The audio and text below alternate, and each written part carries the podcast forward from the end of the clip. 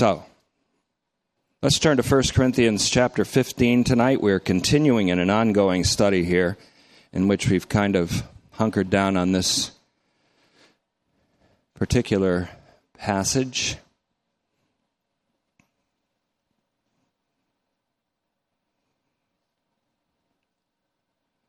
Just had the privilege of meeting a couple of folks that are from originally Jackson, and they know the crew that was just here.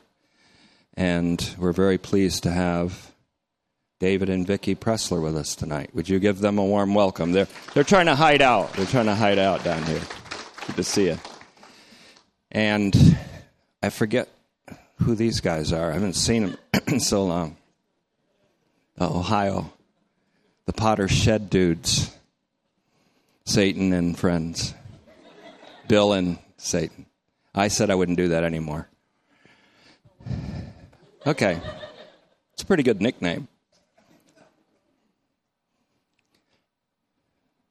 I guess I should explain that, shouldn't I? I have a spell check and I I misspell every third word when I'm doing my messages and every time I wrote Satan, I'd miss an A and it would come out Stan.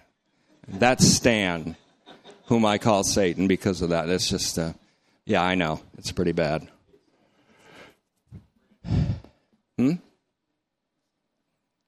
What did some? Stow away. Be quiet. All right. First Corinthians and also Acts. Did I say Acts chapter 2?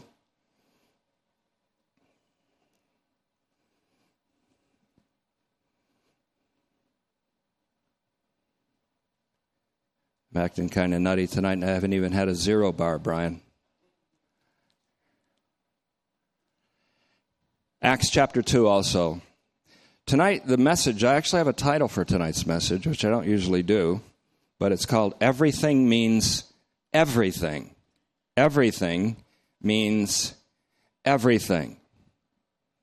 And I want to start out, before we get to 1 Corinthians 15 25, with a quote but we'll take a couple of moments of silent preparation first.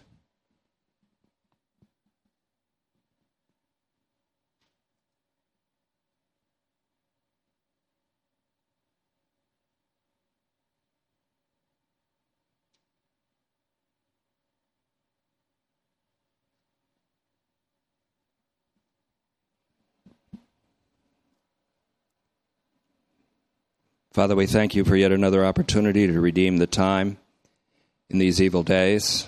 And we have the privilege, and we thank you for that, of approaching the throne of grace to receive help in time of need. And may we recognize our time of need because we cannot understand your revealed truth unless it comes by inspired insight through the Holy Spirit. So may the Holy Spirit be active and present, and may we be receptive to insight so that we can see in the mirror of the Word the face of our Lord Jesus Christ. For it's in His face that we see the light of the knowledge of the glory of God. And it's by our gaze into that glass that we are transformed without trying, transfigured without travailing into that same image. We're grateful for this opportunity and for all who've gathered here tonight under their freed and liberated volition. In Christ's name, amen. I've been returning to the study of the Christian doctrine of apokatastasis, which apokatastasis and I didn't spell it right. Apo katastasis. Yes, I did. And uh, this is found, as you know, it's only found one time in the New Testament scriptures in its noun form, and it's Acts chapter 3 and verse 21. And Ilaria, the other Hilary, Ilaria Ramelli, did her homework on it, 16 years of homework, in order to put together a book called The Christian Doctrine of Apokatastasis. And I've been returning to that because the passage under consideration is probably the most oft referred to in that whole book, and it's 1 Corinthians 15, specifically verses 24 to 28. This is the farthest reach of the scriptures in terms of an eschatological finality, in, in terms of what the scripture calls the telos, the end, the completion, the goal of all of human history in Christ. And so, because our series, Better Call Paul, has to do with answering the question do Paul's epistles have the same impact as the uh, apocalypse of John? And do they have the same ability to communicate a vision of the universally saving, significant Christ? And the answer we're finding so far is affirmative times 79. This is the 80th time we're looking at it. But Ramelli wrote on page 3 of this doctrinal book, she says, in an important passage of Origen's commentary on John, and Origen, of course, is spelled with an E, Origen's commentary on John, apokatastasis explicitly refers to the eventual restoration of all when there will be no evil left, and all enemies will be no more enemies, but friends in a universal reconciliation. But the last enemy, death, which is not a creature of God, will be annihilated. According to Paul's revelation in 1 Corinthians 15 24 to 28. And we've got as far as 1524 last night. She closes by saying, The end, and that's the word ta telos. This is Origen's actual quote ta telos, the end, will be at the so called apokatastasis, in that no one then will be an enemy. If it is true that, quote, he must reign until he has put all his enemies under his feet, while the last enemy will be radically eliminated death. And then the Greek phrase eschatos, ekthros, katergetai, ho thanatos. The last enemy does not submit under the feet of Jesus Christ, but is totally eradicated. So in 1 Corinthians 15 25, my translation so far, for he must reign. That word must is an emphatic, as we would have it. An emphatic indicates emphatic necessity. And it's the Greek word dei, D E I. He must reign. And the reason he must is because he is David's Lord where this comes from in Psalm 19, uh, Psalm 110:1. He is David's Lord. When David said, "I heard the Lord say to my Lord, sit at my right side until I make all your enemies a footstool for your feet." So he must reign. Why does Jesus Christ reign? Because he is the, the Lord of David, to whom the Lord, the Father, Yahweh the Father, said, and addressed him directly in David's hearing in Psalm 110 1. So he must rule as king until the time when he, that's the Father, places all the enemies under his, the Son's feet. Please notice it's the Father who places the enemies at the Son's feet. Therefore, the Son is doing kind of like what we're doing, waiting in Hebrews 10:13, having been seated, having finished the work of the redemption of the world, the Lamb of God is enthroned, and he's waiting for his enemies to be placed under his feet because he doesn't do it, the Father does.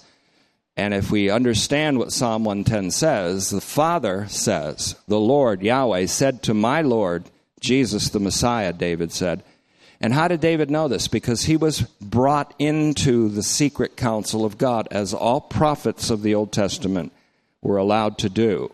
Proverbs 332. The scripture speaks of the upright, speaking specifically of the prophets, that they have the entrance into the secret counsel of God. And that means that they hear the voice of God and they see a vision of God. David heard the direct address of the Father echoing from the future in which Jesus Christ would be told to sit at his right hand enthroned until I, the Father, make all the enemies a footstool for your feet. So, this refers to the last of the seven features of the Christ event. Remember them? I hope you remember them. We're hitting them on Sunday pretty emphatically. The seven features of the Christ event, every one of which is saving in its effect. The incarnation, followed by a life of vicarious obedience, meaning Jesus Christ, the faithful one, the righteous one, responds perfectly in obedience to God the Father for us. For us. His life of vicarious obedience culminates in the third feature of the Christ event, which is his death by crucifixion, the central and often sometimes considered the most important event, although I don't think we can rule out resurrection or even enthronement. So, the third element of the Christ event, which is saving in its effect, is the death of Jesus Christ, which is the culmination of his obedience in Philippians 2 8. Because he became obedient even to the extent of death by crucifixion, therefore God has also highly exalted him. There's the elevation and enthronement. Highly exalted him and given him a name above every other name, so that at the mention of the name Jesus, every knee will bow. That's universal. And the bowing there is voluntary submission. It's voluntary and salvific submission. Every tongue will acknowledge. Praising is what it means, not just forceful, but Paul makes it praising, singing praise to God that Yahweh is Jesus to the glory of God the Father, which is another way of saying to the result being that God the Father will be all in all. That's the farthest reach of the scripture. And that's where sometimes we have to pin all of our hopes. When it seems like some of the hopes that we have, or even all the hopes that we have in this life, are dashed, we have the eschatological hope. And that stabilizes us in time and helps us to hope against hope, or hope when hope doesn't seem to be in vogue or the thing to do. And that's what we're all about. That's what you do when you persevere. You hope against hope. You believe in the one who creates out of nothing and the one who raises the dead, Jesus, God the Father, who raised Jesus Christ from the dead. That was Abraham's faith, and God approved of it long before he was circumcised, as Romans 4 will teach us in the future when I teach Romans exegetically, and it looks more and more like our Father is calling me to do so. So again, placing all his enemies under his feet refers to the last of the seven features of the Christ event. Incarnation, a life of vicarious obedience, culminating with his obedience to the death of the cross, culminating, f- followed by his burial. And the empty tomb becomes a witness of his resurrection. And then, following the resurrection, the ascension or the elevation, the French translation of one of those passages says élevé, which is elevation, and then enthronement. This in Romans or 1 Corinthians 15 25 spe- specifically refers to the enthronement which was assured at the incarnation, because he who is made a little lower than the angels for a little while was crowned with glory and honor. The enthronement began really at the crucifixion, we learn from John's Gospel if I'm lifted up. The enthronement really began at the crucifixion, followed by death and burial. Peter announced, and this is where I want to take up in Acts 2. Peter announced, and this really struck me today, when he was preaching on the Pentecostal sermon, and he said to the fellow Israelites that day, he says, Have you noticed David's tomb is still with us to this day? David's tomb. David was the one who heard the Father say to the Son in the future, sit at my right hand.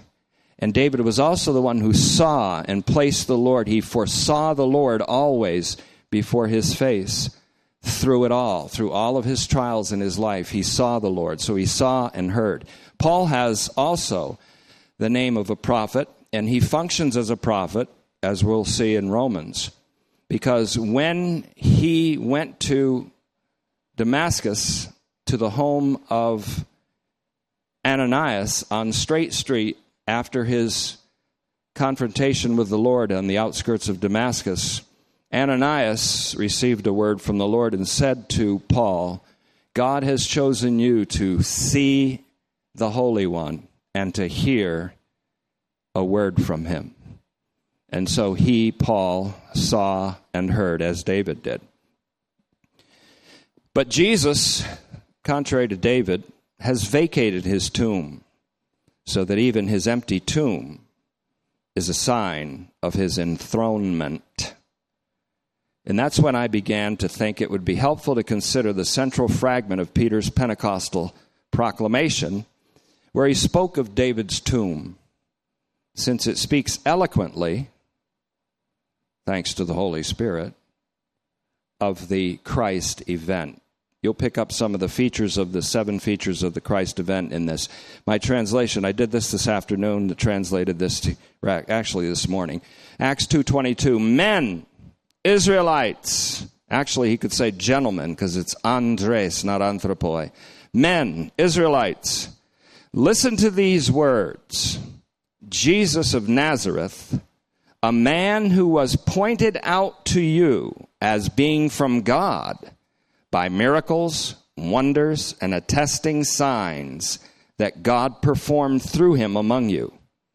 Just as you yourselves know very well, this man, verse 23, though put to death according to the determined resolution and prescience of God's omniscience. Nevertheless, you used lawless people to nail him to a cross and kill him. Verse 24, but God resurrected him, freeing him. Please notice that. Resurrection means freedom. Resurrected him, freeing him Paul will later develop this into a practical application for every Christian in Romans 6 7 to 10. And that's when we get the idea that justification isn't a legal imputation of righteousness as much as it is the gift of resurrection life which is given to all human beings according to Romans 5:18 because of the obedience of Jesus Christ to the extent of death. And then he says, God resurrected him, freeing him from the birth pangs of death, because it was not possible that he be held by it, that is, by death, the last enemy to be destroyed. Verse 25 For David says this about him I foresee before me the Lord through it all. Because he is at my right hand, I will never be shaken. Because of him, my heart was glad. When David saw the day of Messiah, his heart was glad. Jesus said to the Pharisees who wanted to kill him and to the, some of the Jewish believers, Jewish Christians who thought he should be executed in Romans or in John 8:30 and 8:44 that they sought to kill him. He said, "It's strange you say that you're Abraham's children, but when Abraham saw my day, he rejoiced. But you want to kill me." Little contradiction there. David saw his day. He foresaw the debut of Messiah, his resurrection, his ascension, his enthronement. And he says, My heart was glad, and my tongue rejoiced. It's sort of like he said what Paul said in Romans 11 33 to 36, a doxology, which I may be hitting on Sunday morning. Moreover, now my body itself, said David, my body itself, my flesh,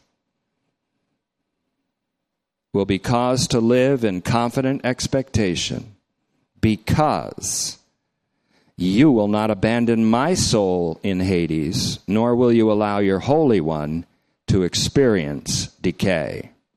Still quoting from Psalm 16, 8 through 11. He goes on in verse 27 You have made known. Gnorizo is an apocalyptic term for, term for revealed to me. You have revealed to me the paths of life. You fill me with gladness with your presence, literally, your face, bringing up remembrances of 2 Corinthians 4 6.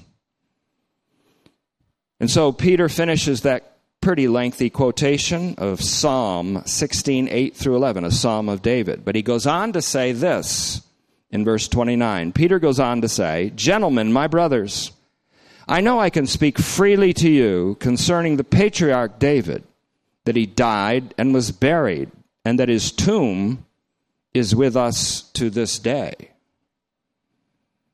But our patriarch was also a prophet, verse 30 our patriarch, was also a prophet. And as such, he knew that God had sworn an oath to him that from the fruit of his loins one would sit down upon his throne. Verse 31 Seeing this in advance, Peter's now interpreting the words of David, who said, I foresaw the Lord before my face. Seeing this in advance, David spoke as a prophet concerning the resurrection of Christ. Anastasios is the Greek word anastasios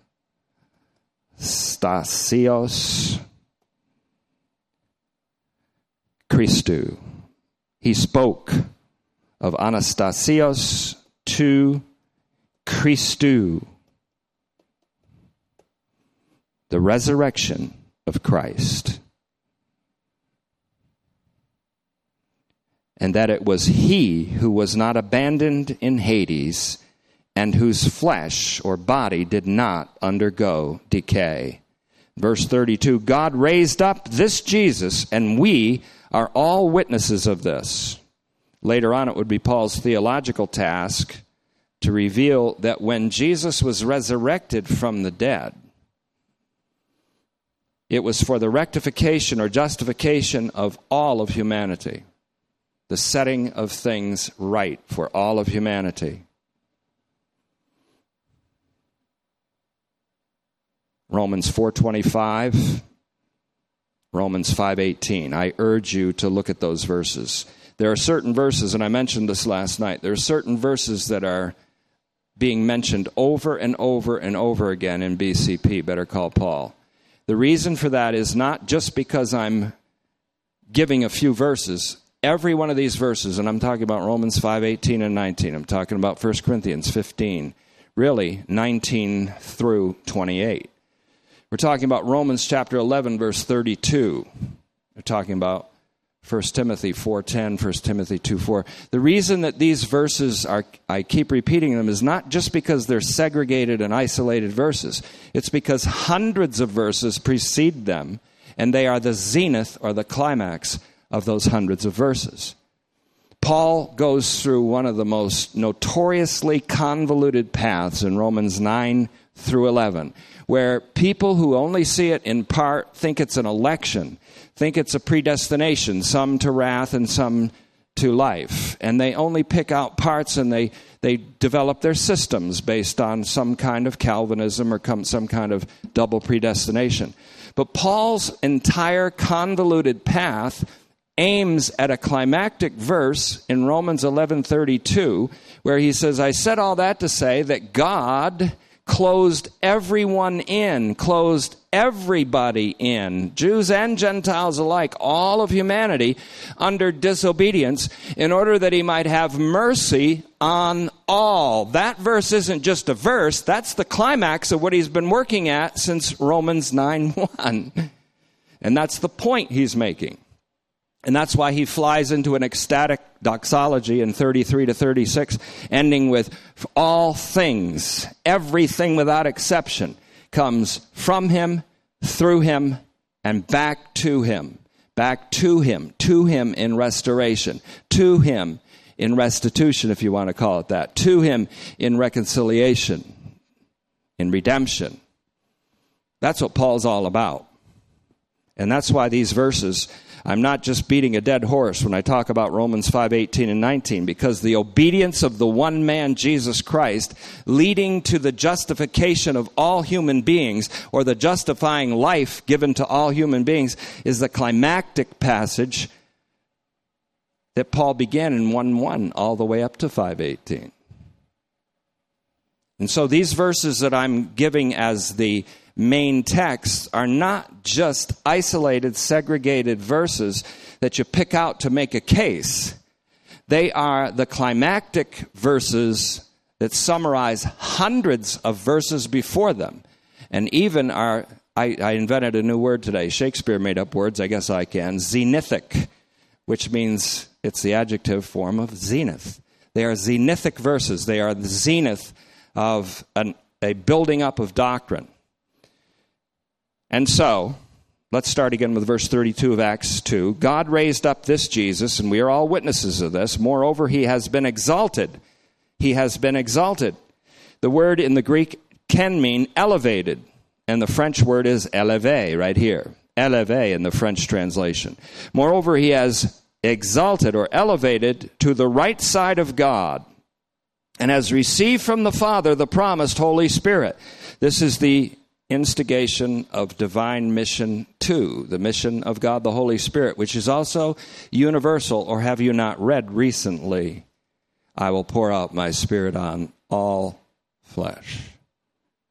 The second divine mission, God the Holy Spirit. Jesus received the promise from the Father of the Spirit. But he received the promise of the Father by the Spirit in order to send the Spirit into all the world, in order to pour out the Spirit on all flesh. And the pouring out of the Spirit on anyone is always a salvific act of God beyond the command or the control of the human being. And so when he says, I'll pour out my Spirit on all flesh, He's promising a salvific action by the Holy Spirit on all humanity. In fact, all of creation for that matter. Joel 2:28 and following. So again, he has been exalted, elevated to the right side of God and has received from the Father the promised Holy Spirit, whom he has poured out as you can both see and hear. How could they see it and hear it? Well, there were flames of fire upon the 120 in the upper room, flames of fire that appeared. A mighty rushing wind came in like the sound of a tornado, like a rushing train. They heard it. They heard men speaking in other languages, languages that they could no way learn except over 20 or 30 years of study. But they were speaking it and they were speaking the gospel in their the languages of all the pilgrims that were there in Jerusalem. So, he has poured out his spirit, as you both see and hear. For David did not ascend into the heavens, but he himself said, The Lord said to my Lord, Sit at my right side until I make your enemies a foot rest for your feet. That's where we are in 1 Corinthians 15 25. Therefore, he said, Let all the house of Israel know that God has made this Jesus, whom you crucified. He's not speaking in a condemning tone here. He's just saying you happen to crucify God in the flesh, your Messiah. But you know why? Because that was the best way to reveal how terrible and desperate the human condition is among especially people that think they're pious. That God allowed something that He foreordained from eternity past, as we, if we could say it that way, that his son be delivered over into godless men to be crucified, and that he be delivered over by the most pious group of individuals on the earth shows the desperate condition of mankind. You know what apocalypse means? It doesn't mean destruction, it means salvation. Apocalypse means salvation that is an act of God. It's an act of divine deliverance toward humankind, which is beyond humankind's control or command to make happen. That's what apocalypse is. So much for the world's interpretation of apocalypse. It's a divine act of God to deliver a desperate creation and a desperate humanity from a terrible condition. So you say, what is the justice of God? That's what I'm going to hopefully come into on Sunday or sometime soon. What is God's justice? God's justice means that he sees the whole creation in a state that is terribly wrong. So his justice acts to set it right. God's justice isn't destructive, it's creative. God's justice is not damning, but rectifying. God, as the king, enacts an act of righteousness because he sees that all have gone aside, all together and at once have turned aside from him. And the whole creation is under a terrible condition. Justice, therefore, once again, justice sees the terrible wrong state and sets about to set it right. If you remember Josey Wales when he spoke to Bloody Bill, and Bloody Bill said, We're going up to Kansas and set things right. Well, of course, that was a human way of doing it. But God's justice enacts a deliverance that is beyond the creature's control or command. And really has nothing to do with the creature's volition. There's, that's a sticking point, isn't it? So here we are, Psalm 110.1, quoted at the climax of Peter's speech, quoted in one of the most climactic passages in Paul. For he must Verse 25. He must reign. Why? Because he's the one that David heard the Father say to him, You will sit at my right hand until I make all your enemies a footrest for your feet until the time when he, the Father, places all the enemies under his, the Son's feet. Please notice that the first he in that last clause is the Father, the second is the Son. Until the time when he, the Father, places all the enemies under his, the Son's feet. It's important that we recognize that it's the Father that places or subjects everything under his Son's feet. It's the Father. And I'll tell you why in a minute. 1 Corinthians 15 26, the last enemy which will be brought to nothing is death. Why does Paul single out death? Because death doesn't voluntarily submit under Jesus Christ's feet. Every creature does, angelic and human. All creation finds its liberation there. But death isn't a part of God's creation. It isn't a creature of God, so it's annihilated. The last enemy doesn't submit, it's annihilated, which is death. Brought to nothing is one of the words, because death is not a creature of God. It is the one name, in fact, death is the one name, along with Hades, which is kind of its surname.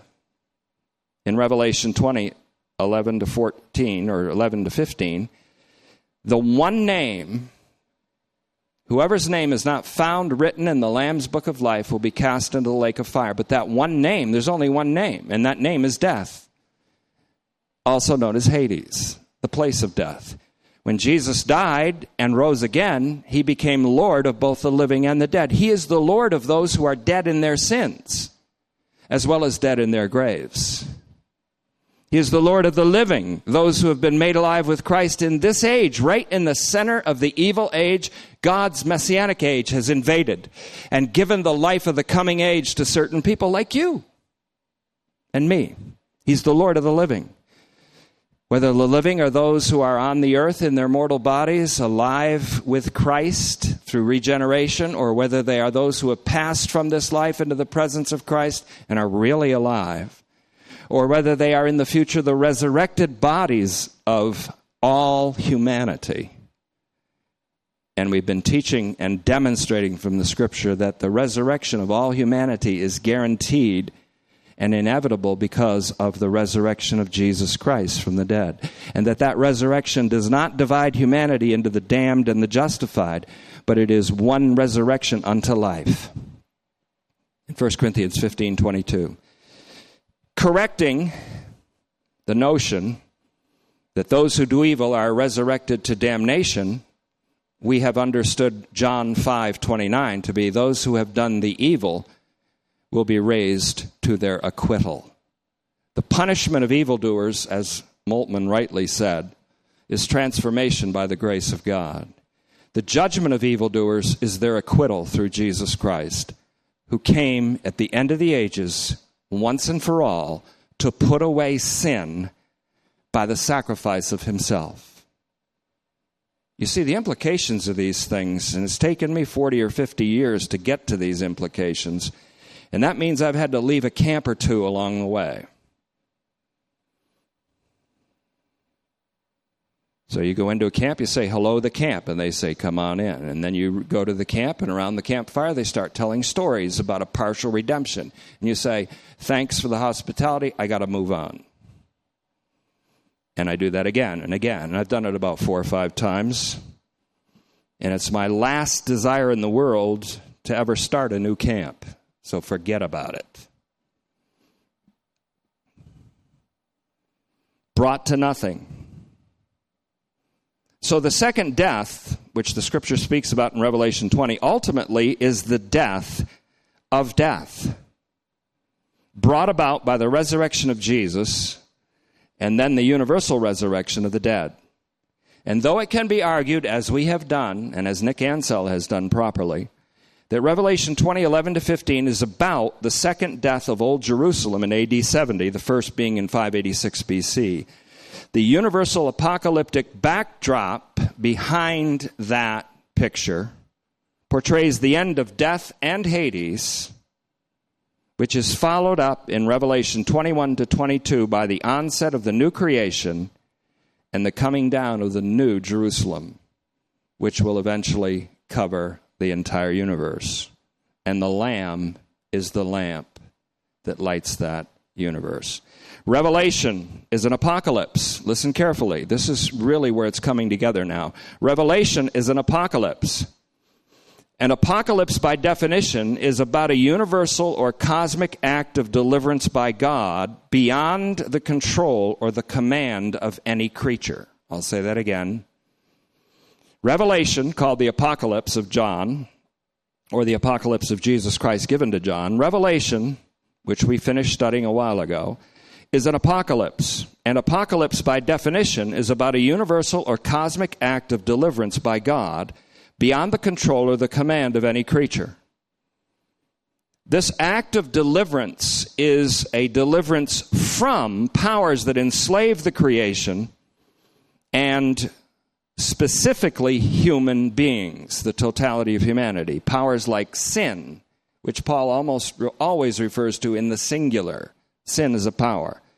The flesh, also known as the IDF, the impulsive desire of the flesh, the impulsive desire of the flesh is not just sensual or sexual. By definition, the flesh, capital F L E S H, which asserts itself against the Spirit, is the desire to assert oneself against God and against one's neighbor and to speak boastfully of oneself, etc. In other words, the flesh is that which fuels the Adamic ontology.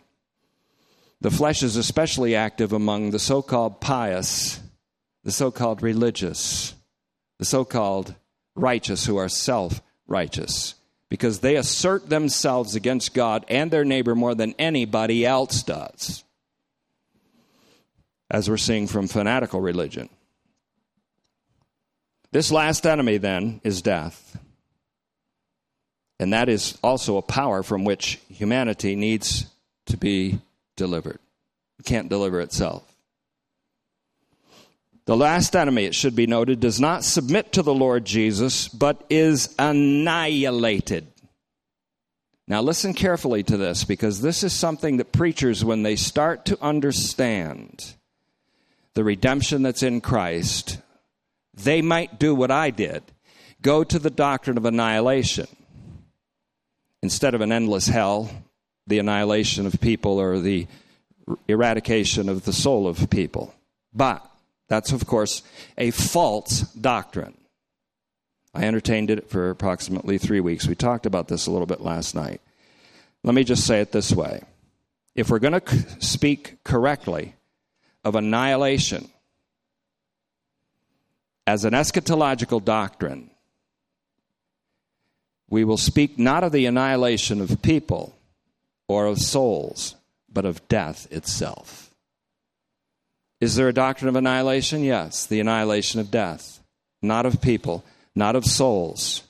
God is not in the business of the destruction of his creation. Rather, he's in the business of creating that which does not exist to make it exist. God is not in the business of the destruction of his creation, but the transformation of his creation. Justice isn't another attribute against love or in distinction from God's love. Justice is a function of God's love.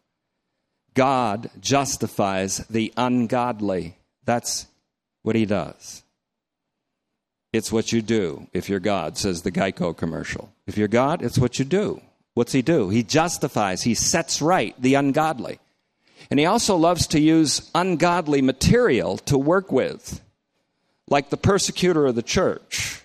Let me work with him, Paul. Let me call Paul. We better call Paul and let him be the prime messenger to the pagans of this apocalyptic revelation of the righteousness of God. The gospel is the revelation of the righteousness of God, and the righteousness of God is not an attribute of God, but the act of God in Christ by which the creation is delivered.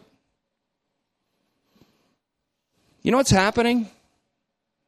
In this little crowd here tonight, the gospel is being recovered from centuries. It's like an archaeology project. We're pulling the gospel up from centuries of dirt that have been piled on it by the pious, mostly.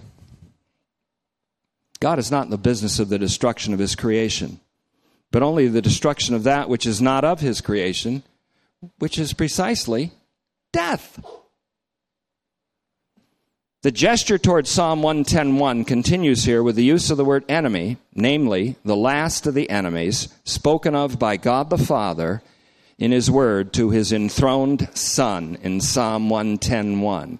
An oracle that David heard, even as he sees the Lord, foresees him before his face throughout all of his trials. And now I'm going to close with this, but in 1 Corinthians 15 27, Paul moves to another psalm passage. Now, among other things, what I'm going to do tonight is prove to you that God leads me to go buy chocolate bars. But, and I know sugar's bad. So is the sun so is water, so is air. Everything's bad now. So huddle up in a little room in a time when everything's for sale, including water, including air. So, that's just a side thing. I'm going to prove that in a minute. But Paul moves now from in 1 Corinthians 15 27, he moves to another psalm passage, namely Psalm 8 5 through 7. It's amazing how much of the New Testament writers make of the Psalms. The whole book of Hebrews is essentially an exegesis of a couple of Psalms Psalm 2:1, Psalm 110:1, Psalm 110:4. You, he says to the same Son who's seated at his right hand, a priest forever after the order of Melchizedek. That's exegeted by the writer of the Hebrews. It's amazing how much hay can be made out of the Psalms because Jesus said in his resurrected body, reading from the Psalms, he said, These testify of me. That's me. The Sun of Righteousness arising with healing in his rays, that's me. He could have said, it must have been fantastic hearing him talk about all those places in the scripture. Now, what do you slow witted disciples think of that? Uh, duh, uh. Yes, you slow of heart to believe. That's me! Again, that's me. So, by this, change from Psalm 110 to 1 to 8, 5 through 7, he moves from the prophetic future to the realized present. It's ingenious. And incidentally, you don't say, that's genius. You say, that's ingenious. Genius is a noun, ingenious is an adjective. So if you're going to say that is something and describe it as an adjective, you don't say that is genius. You say that is ingenious. See, I'm an English teacher. I majored in English in college, so I have the right to be a linguistic legalist and an effete linguistic snob. Now, I'm only kidding.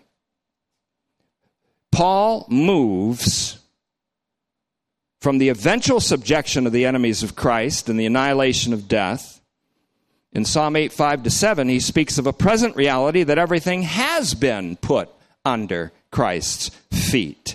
By this, the now and not yet principle is preserved in Paul. Nevertheless, the apostle's main aim is to show the universality. I refer you to last night's message when the word all was emphasized in a double inclusive, doubly inclusive way in 1 Corinthians 15 22. All, all, all without exception.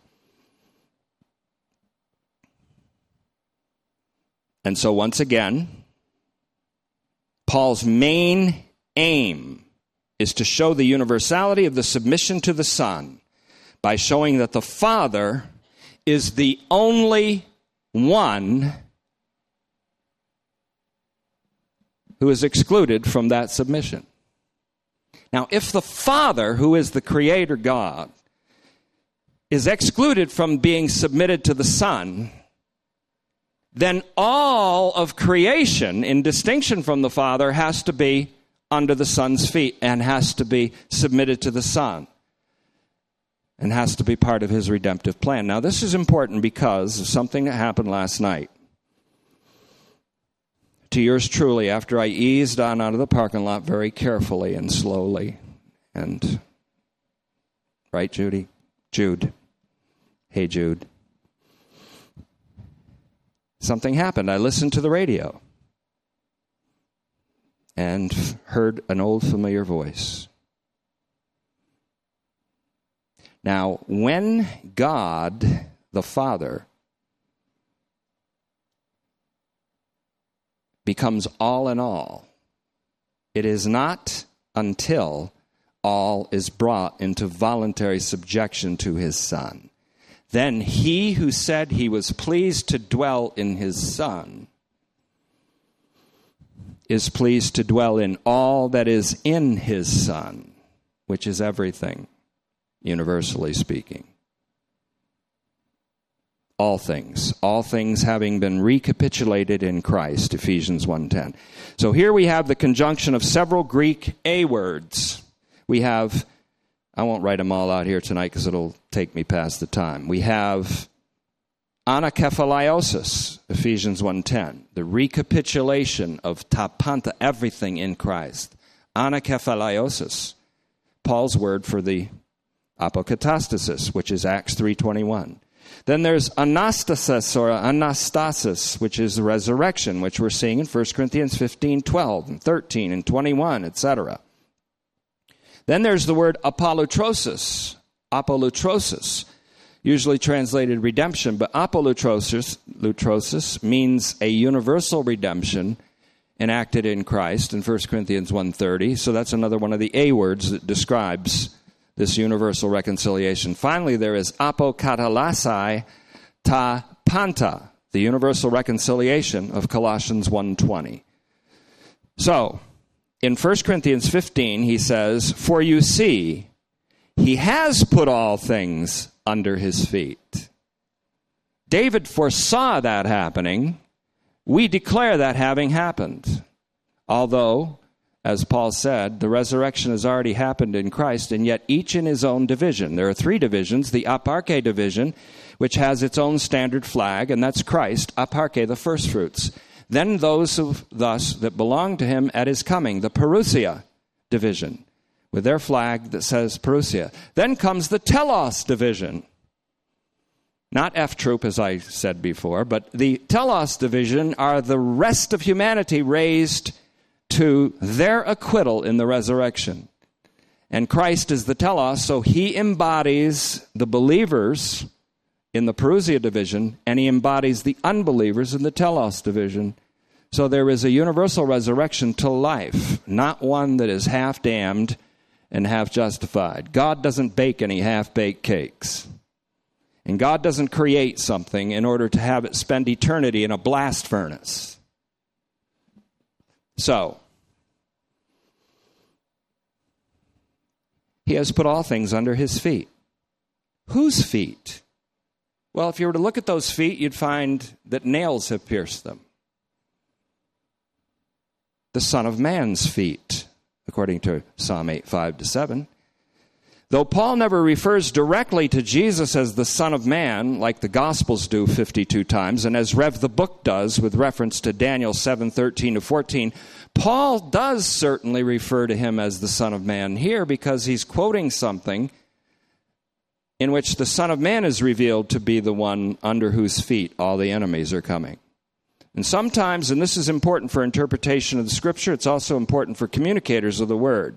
Sometimes, an oblique or indirect gesture can be as forceful or even more forceful than a straightforward declaration.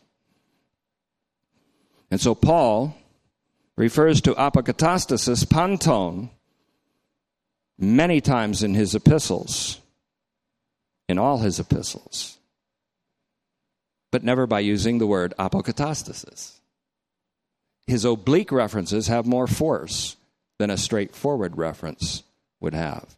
But now I want to close with this, verse 27b. But when it says everything, panta, you know that word, don't you? When it says everything,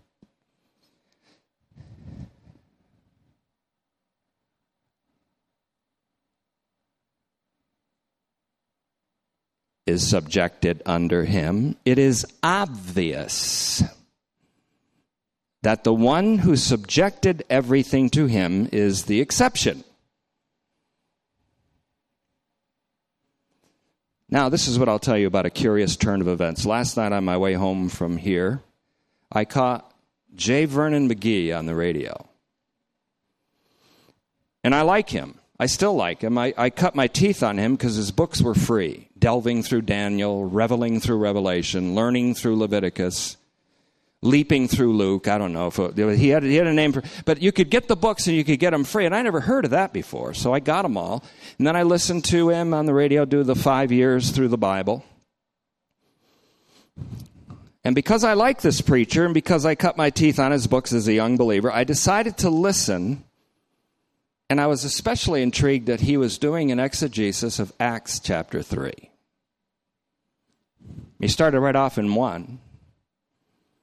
And if I hadn't gone to Sheetz to get a Hershey bar, I wouldn't have heard the last part because I would have been home before the, he got to 321. So God led me to her to Sheetz to buy two Hershey bars.